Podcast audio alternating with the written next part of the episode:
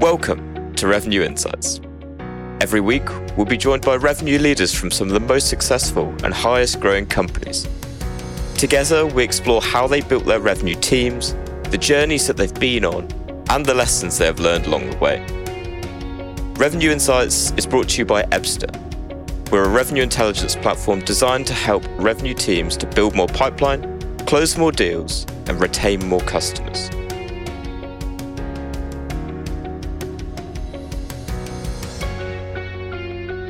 Hello there. You are listening to Revenue Insights. We're coming to the end of 2023, and I've put together a special episode based on one of my favorite topics that has come up over the last 12 months. Something that I've talked about with the guests on the show quite a lot is trying to get to the bottom of how do I understand why I am winning and losing deals. The idea being that when I know why I win deals and why I lose deals, that can help to shape strategy then in terms of focusing more on those winning factors and cutting down on more of those losing factors. As such, I've picked together some of my favorite snippets from those favorite conversations. I hope you find these useful as we head into 2024. Enjoy. I'm really interested to dig into that attribution data. And I think it's something that's often overlooked in terms of not only where are we generating MQLs from, but further down the line, what impact is that having on deal velocity and win rates? So, in your experience, and I appreciate this will be quite specific to BigHand, uh, probably two parts to this question. How do you go about calculating that? And how do you go about understanding which sources are having the biggest impact on my deal velocity? And then the second part to that is what did you find were the factors that had the biggest impact? Yeah, great question. First of all, you have to track all sales and marketing activity, events, campaigns, paid media, and all of your sales activities and start to analyze what's having an impact. So it's a pretty big lift on the revenue team to record all their activities. The first thing is the change management aspect. You have to convince them that that data or the results of their efforts would be valuable to them. And we've got a wonderful team at BigHand. They're not necessarily sales professionals. They are sales professionals, but they're really business people. So they understand that we could go about growth in a couple of ways. Number one, we could do the traditional growth model of adding additional salespeople, reducing their territories, or we can invest in a more go to market, a more modern go to market strategy and invest in marketing and rev ops so we can make them more productive. The trade off then is we need you to help us make you more productive. So part of that is recording all activities. Part of that is ensuring that you're getting better each day from a messaging and an industry expertise standpoint. So that's how we approach the change management. Part of that was you know, taking sales leadership and marketing leadership and saying, what do we believe the high value activities are? Then taking them to our revenue advisory board and say, which is made up of our representative sellers and sales engineers and sales leaders of each of our teams from a product segment and geographical area and asking them to fine tune those high value activities. And then once we've agreed upon them, configuring Salesforce to support that. So we had sales leaders input. We had key stakeholders within the revenue organizations input before we finalized it. So it's been a very intentional change management path to gain buy-in, but it's, it's really not gaining buy-in. It's helping them understand how it's going to help them. And that takes time. Mm. There's a couple of bits in there. And I think that's, I love the way that you can simplify down that process to get to that point. And then I guess what I'm really interested in is now you've got that information and now you know, okay, these are the regions and the specific industries and perhaps even down to the point of, you know, these are the specific personas that are having the biggest impact on our deal velocity. What does that process look like then to actually get that implemented into your sales teams or your wider go to market teams? And how do you improve the adoption of that? Is it through kind of your, through the sales leadership or is it through process? Yeah, it's actually through both. And we're still in the stage of tracking. We need probably six months of information before we can confidently and quantitatively say, do this, don't do that, do this, don't do that. However, whenever we have qualitative information, like if you introduce, if you are able to get the chief operating officer into your sales process at this point versus this point, it speeds up your deal velocity by X. Qualitatively, we're having that experience and we socialize it in our monthly recognition meeting and we socialize it in our weekly team meetings. However, we want to get to a point where we can support that qualitative experience with a quantitative approach. But we're we've just started the data collection process, Lee, and we're six months out from being able to have enough data to be able to quantitatively do that. But we celebrate the successes. We get together monthly and we celebrate the wins and we talk about how what was the source of the lead and what was the key to moving that along? What did you learn from that process? Each time an opportunity is closed, I get an email notification from Salesforce. I reach out to the salesperson and ask them, what was the lead source? And what did you learn from that process? And then when there's something different or exciting, I will circulate that amongst the sales team. And then sales leadership is celebrating via Yammer and the wins as well. So we do a lot of social socializing of those uh, things that are working and those things that uh, are leading to faster deal velocity and ultimately sales growth. And then I think at the field level, as where we started, it's then being able to provide those same sort of actionable insights to the field to say, okay, you know, how do I have a great conversation at those critical moments? What does great look like? Provide the content and provide the tools. So we're talking about opportunity management frameworks to help them kind of really install this kind of ecosystem and this operating process. And then even just guides for like, what does good look like on, on this? What questions do I need to ask when? What do I do with that information? And then how does that turn into the story of change that I'm going to help drive for that customer? So the connectivity between, you know, think of it as a service roadmap for an existing account that will actually go back to the business case and what I'm helping with when it's from, it starts with the onboarding handover, it goes through the QBRs, and the check ins, it leads into the renewal and expansion conversations. It should all be rooted back to that same story. And then how am I getting great insight and information into that story to make each of those meetings valuable? So I'm being proactive, not reactive. So that's some of the, the main, main components. I will say, ProA, I know there's a lot there, but we actually have at Insight Revenue the former head of research from CEB and Gartner. And so as far as like the importance of science and data, the ability to audit what you're doing, the impact studies you're doing for your customer, the ability to do research. Like this is a core capability that a lot of organizations don't have that I think you know, if you look CEB Gartner, some of the greatest organizations on earth on doing that. So having that capability to be able to focus for customers, they can do their own ability to audit benchmarks themselves as they go from the organization down to the individual level. Like that's a core part of what we think organizations need to stay the course and improve over time. So yeah, so sorry, happy to unpack any of those, but that's kind of the four big components I would think of. Yeah, and uh, I, I, think that was a perfect way of, of summarizing it as well. And I, I, would second the point that you mentioned at the end, which was really the big thing that was coming up for me, which was everything that you described was really around the frameworks that you can then build to ensure the consistent adoption of it. And really, what all of that stems from was, uh, I think the bit you mentioned at the end there, which was actually what the insight is, which is we can see that by doing X is delivering result Y on the other end of it because that's then around because for AMs and for, for reps who you're implementing these changes with is you want to be showing them this is how, you know, what are they incentivized on? For a rep, it's around them being able to close more deals, right? Or being able to expand. And it's putting it, it's taking that insight and putting it into their language, which is regardless of all the business metrics, because, you know, in reality, it's how will this help me to close more? How will it help me to hit my target and hit my own goals? And if you can take that insight and turn it into their language, which is how it gets them to from A to B, then it's like, okay, you know, everything else is I can I can buy into that. I find that often the resistance is, yeah, that all sounds great. And, and it can be, um, you know, depending on where your business is, can be complicated, I find, sometimes to build those frameworks. And what you want really, and the most important thing is to have everyone's belief and buy-in into I, I get it. Like I know why we're doing this. I'm on this journey together to really see the results at the end of it.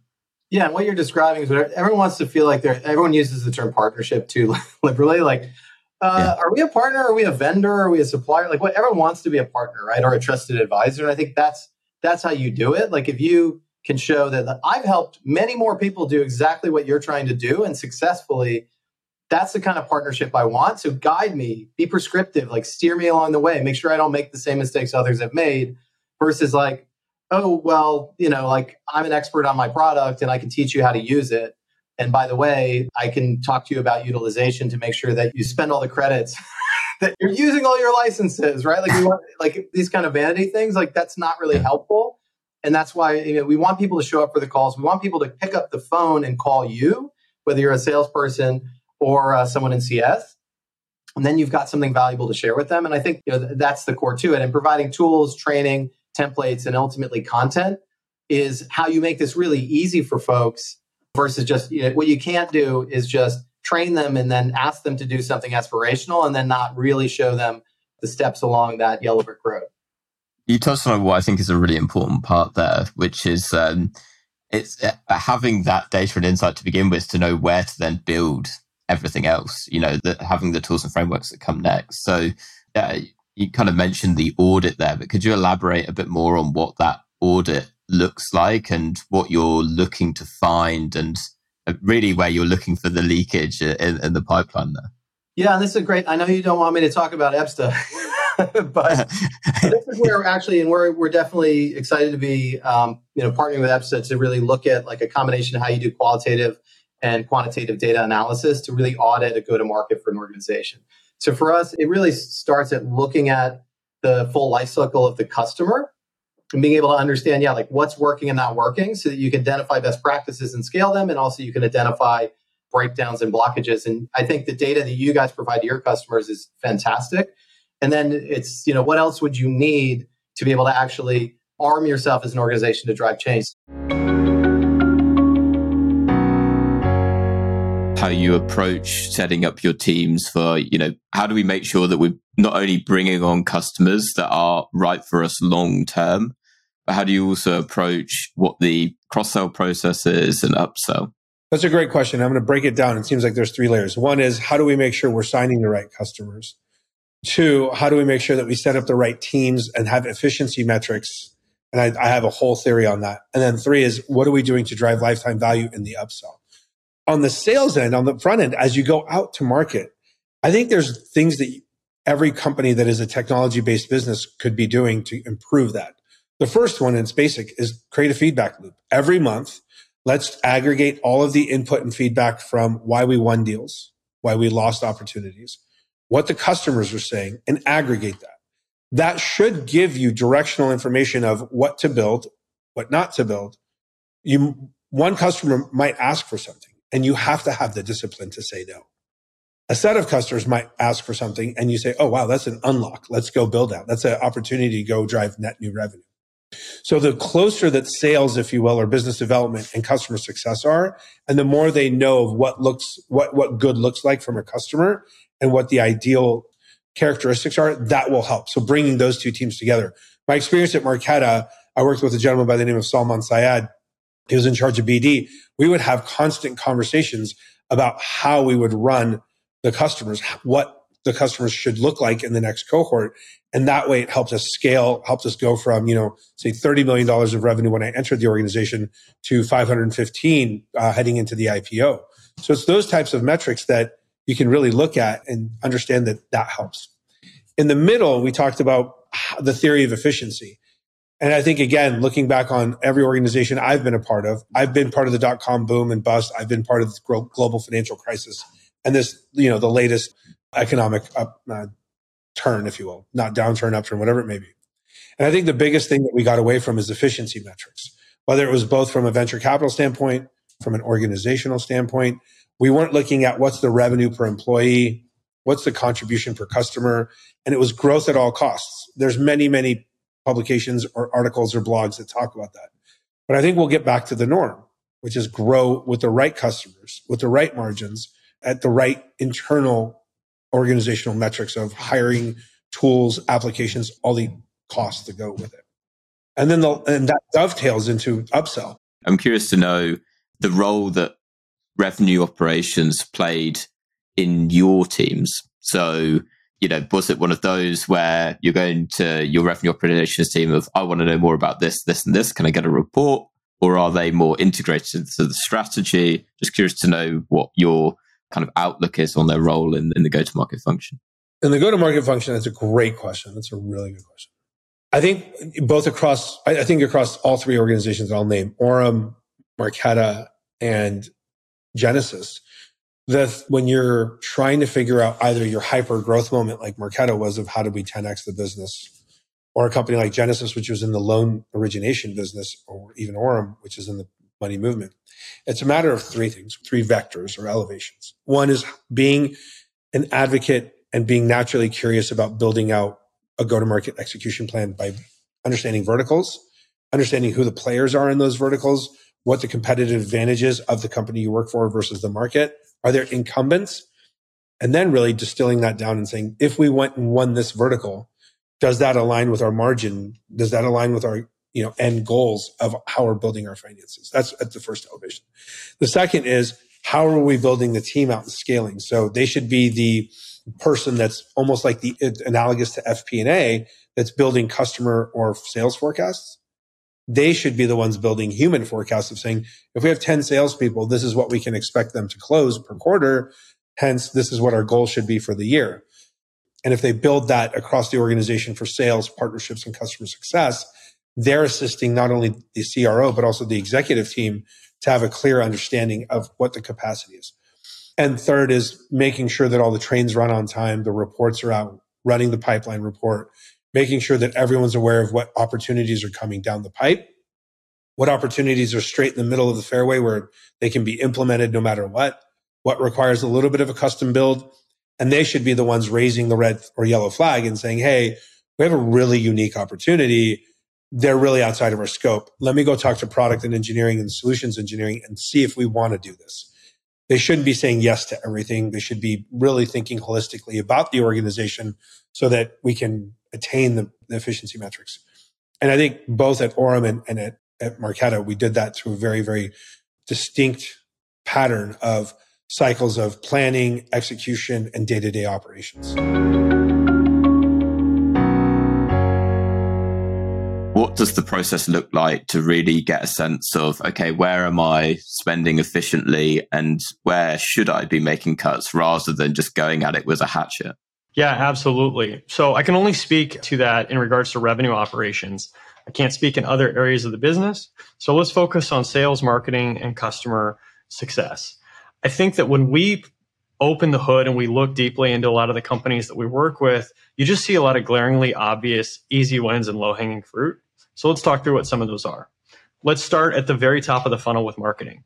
If you have an MQL goal and you're focused solely on lead generation and or your systems are not connected from marketing to to Salesforce and you can't see all the way through to revenue, that's just an obvious gap. You're going to end up spending money on certain marketing channels that will generate a lot of MQLs, people that don't actually want to talk to sales, but somehow engaged with marketing enough to hit a lead score and then you're investing money chasing the wrong thing.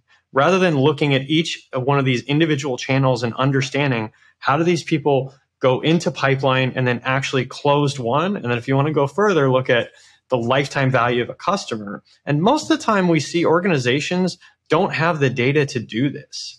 If they do they oftentimes have the wrong incentives in place to incent marketing to focus on the right thing. And we even talk to marketers that understand this and want to do this, but they have a CEO that maybe doesn't understand marketing and is pushing them in the wrong direction. That's marketing.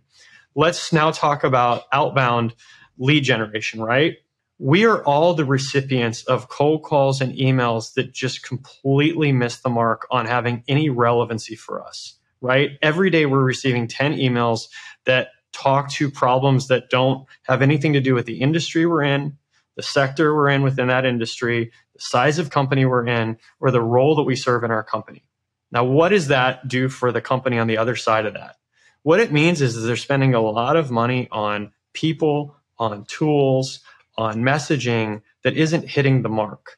A lot of times, this is because they have insanely high activity goals. We need to do 100, 200 activities a day. There's no time to research the account. So we spray and pray this wide net. We have extremely low conversion rates. We miss our targets. And then we try to solve for this by saying, let's increase activity quotas even further, exacerbating the problem. Instead, let's take a step back. Let's lower the activity goals. Let's narrow our ideal customer profile and our buyer persona and get laser tight on who we focus on. And let's find the messaging. Let's go look at the data that we have, what emails were opened and read and responded to, what weren't, and how do we reverse engineer what is already working? What our top reps or SDRs are doing to generate pipeline that actually closes and let's figure out what companies and people we should be targeting and get super narrowly focused on that. We just did a podcast on Wednesday or an event. The podcast was released yesterday on territory planning and we laid out a lot of like challenges there. Okay. So I've covered outbound. Now let's look at actually closing deals so many companies, especially early stage, don't have a sales methodology. So what sales reps will do is they will either just throw a bunch of stuff into pipeline at stage one or they won't create it at all. And then when they're ready to close a deal, they move that deal into closed won or they create the deal at the stage of closed won. This means two things. You have absolutely no ability to see any visibility into your pipeline. So that means that the sales leader is getting the team together and they're just going around the horn and saying, tell me what you're working on. Tell me what you're working on. Tell me what you're working on. That is a gross inefficiency of time you have your most expensive employees all sitting in a room together accomplishing very little. It makes it much more difficult for the sales leader to actually coach reps on how to get better. And it makes it more difficult for the, the sales reps to retain information and understand what they need to do to follow a process, especially junior folks and or folks that are new to the organization. So instead, if you really break your sales methodology down and say, this is the you know gate or the entry exit criteria we have for stage one for stage two for stage three. Before we do a demonstration this is exactly what we need. We have all of the information inside of salesforce so it's staring you right in the face when you go to update your deal. And on a weekly basis if not daily we're constantly pushing our reps to update their pipeline and coaching them on when deals should be pushed out what else they can do to increase their chances of winning deals and just narrowing that focus so we can maximize our chance of winning our deals. Then let's take it a step further and talk about customer success. Customer success is woefully neglected. When we talk about RevOps, we're lucky if we can get people on board with the idea that it's not just sales, it's also marketing. Rarely do I see companies encapsulating customer success into how they think about revenue operations as well as revenue leadership. Look at how many CROs are actually covering all of sales, marketing, and customer success. It's very rare. And these are the easiest people for us to sell to.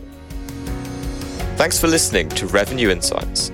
If you want to learn more, subscribe to our newsletter and we'll deliver every episode straight to your inbox. If you have any questions, feel free to connect with us on LinkedIn. Our links will be in the episode notes. See you next week.